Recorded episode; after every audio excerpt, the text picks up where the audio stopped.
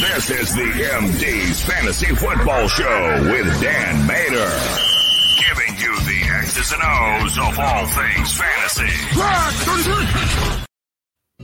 Hello, hello, hello. Welcome in to the MD's Fantasy Football Show. As always, I'm your host, Dan Mater. Thank you to all of you who are joining us live on our YouTube channel. Be sure to subscribe if you have not done so already and get notified by hitting that little bell there.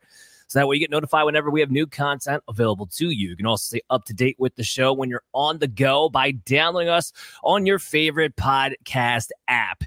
We don't have any byes, which means we have a full slate of games we have to talk about in today's Operation Domination episode. So, a lot to get into, as you could imagine. I don't know where the other two knuckleheads are, but I do have Chris Dowhauer in the building. Chris, how are you? I'm doing okay, Dan. Um, trying to recover from this past weekend of thinking I knew about football and then watching football unfold in front of me. Yeah, it was. Uh, well, like we knew it was going to be a strange week. We had we had a lot of unders that we were betting on. Uh, we were six teams on bye. We we knew it was going to be an interesting week. We just knew it was going to be. And some well, games, you know, wound up being surprising. But you go ahead. I was just gonna say to that point, one of the things that stood out to me from last week's show is, you know, our, our cohort Adam, who's a Colts fan, was very adamant about the under for the, his game. Where we, we were joking around that maybe a six nothing game wound up being a shootout somehow. Um, yeah. So we watched, you know, Gardner Minshew be one of the top fantasy scoring quarterbacks. Uh, it was just a wild, wild against Cleveland. against Cleveland. Top, top defense, yes. yes. It made no sense all the way across the board, man. Um, but this, so I guess on one hand, it's good news that we don't have any byes this week because instead of trying to scrounge and put together ugly looking starting lineups, you should have your full lineups depending upon whether or not you are in a situation that you have injuries that you've been dealing with anyway. Uh, but for the most part, we don't have to. Sh- put our hand down to the bottom of the barrel and scrunch up all the molasses and residue and whatever's left over, just throw in our lineups this week. We actually, my rankings actually look normal, like where people should normally be and where they should actually be valued at. It was, it was actually kind of a refreshing little twist there. Why we have, we went from six teams on bye to no byes to byes next week couldn't couldn't tell you. Have my own problems with that. One of these days, the NFL will realize that millions and millions of people play fantasy football, and maybe they'll adhere to us the way they've adhered to the betting community. Uh, but I digress. Let's get into our first matchup.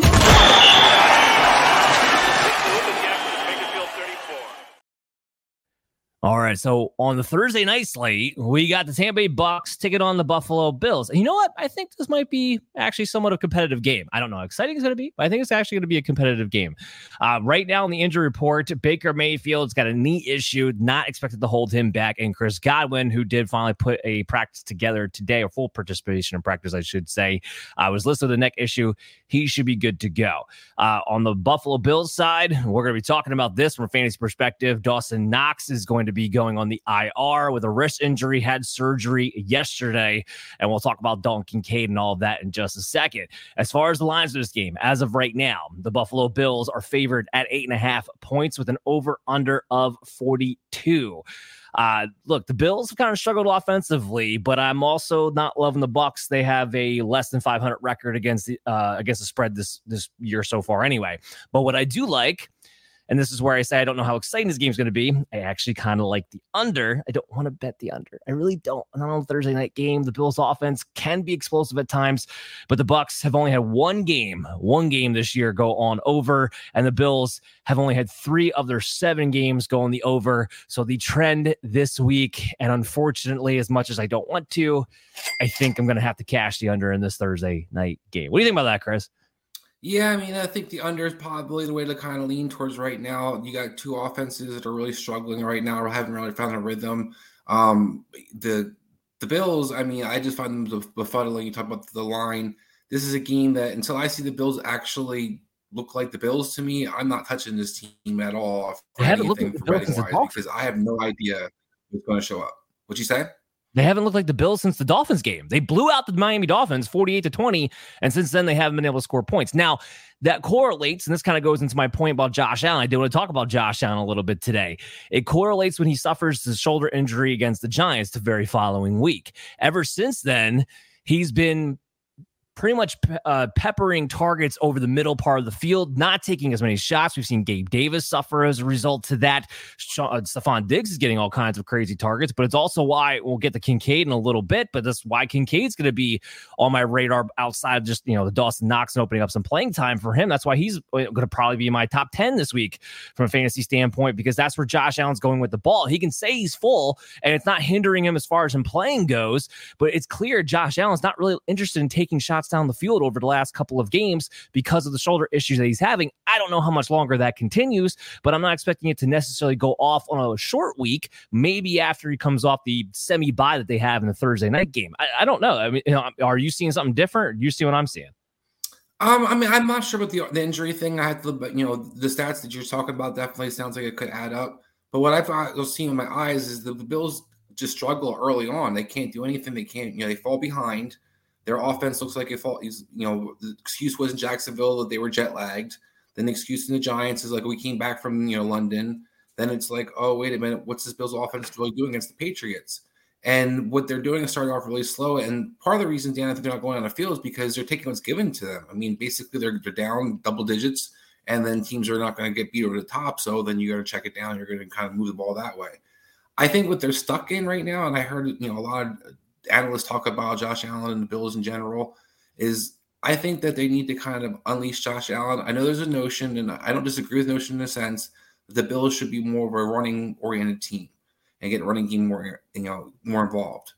I don't disagree with that, but I also think you kind of saw we'll get to the Ravens later, but the Ravens kind of unleashed Lamar in a sense, and I think Josh Allen just needs to be the superstar that he is. Just let him go out there and play. Don't you know? Don't worry about ratios. Don't worry about trying to be short passes or long passes or protecting anybody. Just have Josh Allen go out there, be big, strong, fast, and run hard. And I think you're going to be fine as Buffalo Bills. They just seem they're trying to be too cute. Um, and I think that can go off maybe possibly this Thursday because sometimes it's the mindset that goes perfectly into what I was just about to say, which because there are two prop bets of Josh Allen that I do like this week. One being the rushing yards mark. He's only been over it twice all season long. So you're right. They haven't unleashed him. They haven't let him run. He's trying not to do that. And I don't, I'm not necessarily going to bet on the fact that it will this game. I'm betting on the under at 25 and a half rushing yards. And that's something I would never touch before with Josh Allen or never make that side of the bet at least. The other bet that I do like though is that he's had one and a half passing touchdowns. He's been over that five of the last seven games. I do think he gets two passing touchdowns in this game. Let's welcome in Chase Thornton to the show. What's going on, buddy? How about you uh, answer Matt's question while you're at it here? He's trying to offload James Cook. Scared Derrick Henry is going to the Bills. What can I get for Cook, wide receiver or running back? So let's dive into that. You think you think Derrick Henry is going to the Bills? What, what would you offload James Cook for? Wide receiver, running back? Go ahead. I don't necessarily know that he's going to the Bills. I mean, I'm not overly scared of it right now. In fact, I mean, I wouldn't mind the idea if he did go, but I do have James Cook in a league or two, so that would that would uh, that would definitely deflate his his value there.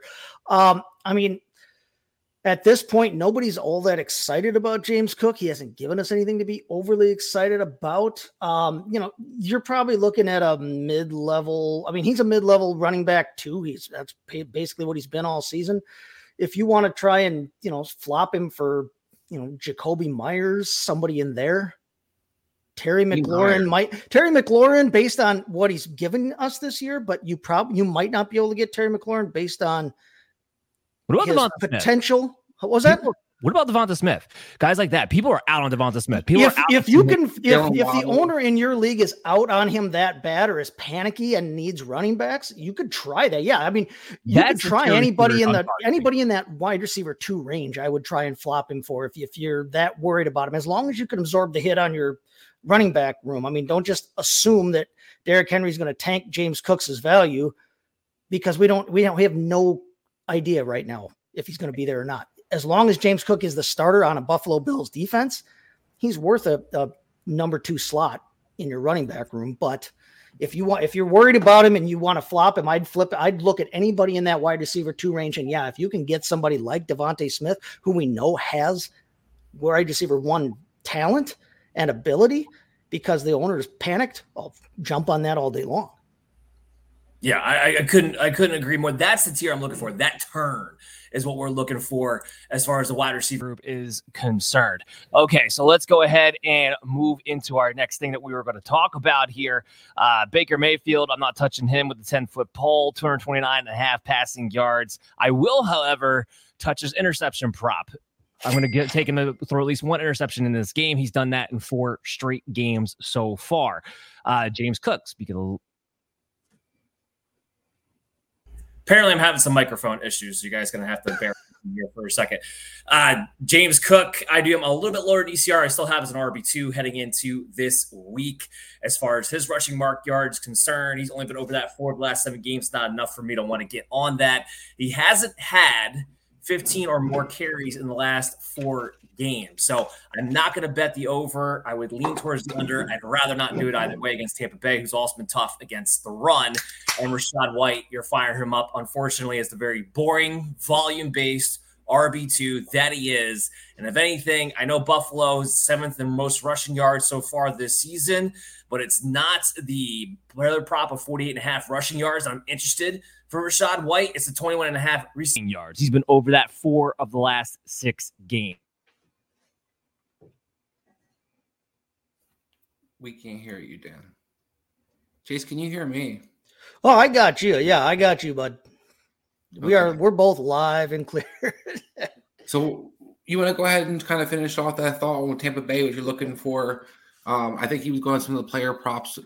Uh, he was definitely not keen on the Rachaad White rushing total. Do you well, like no, you you wouldn't be you wouldn't be keen on Rachaad White's rushing total. First off, I mean he's been absolutely unglamorous and unexciting all damn season, but he's been under his rushing mark in four of the six games they played so far.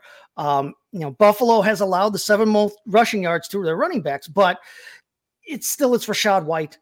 It's it's Tampa Bay, I don't expect them to be in this game all that long. I, I, mean, I, I, expect Buffalo to to come out and be pissed about last week and actually take it to them.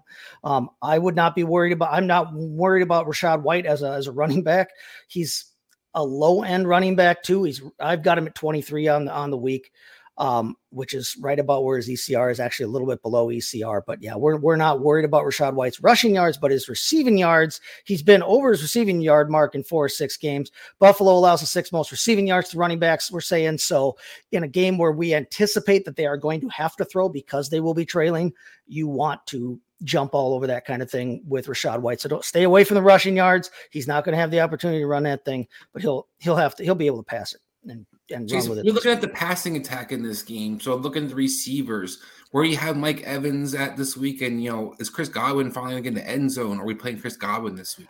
Uh I've got Chris Godwin as a flex play this week. I've got him at 29. His ECR is at 28 right now. I'm I'm right about there with them. I just right now Mayfield has the connection with Mike Evans, and that that's just all there is to it. There's there's really nobody else that gets a ton of looks besides the two of them, and he seems to have a much better connection with Mike Evans. He's using Mike Evans more all over the field as opposed to just that downfield outside threat that we saw last season.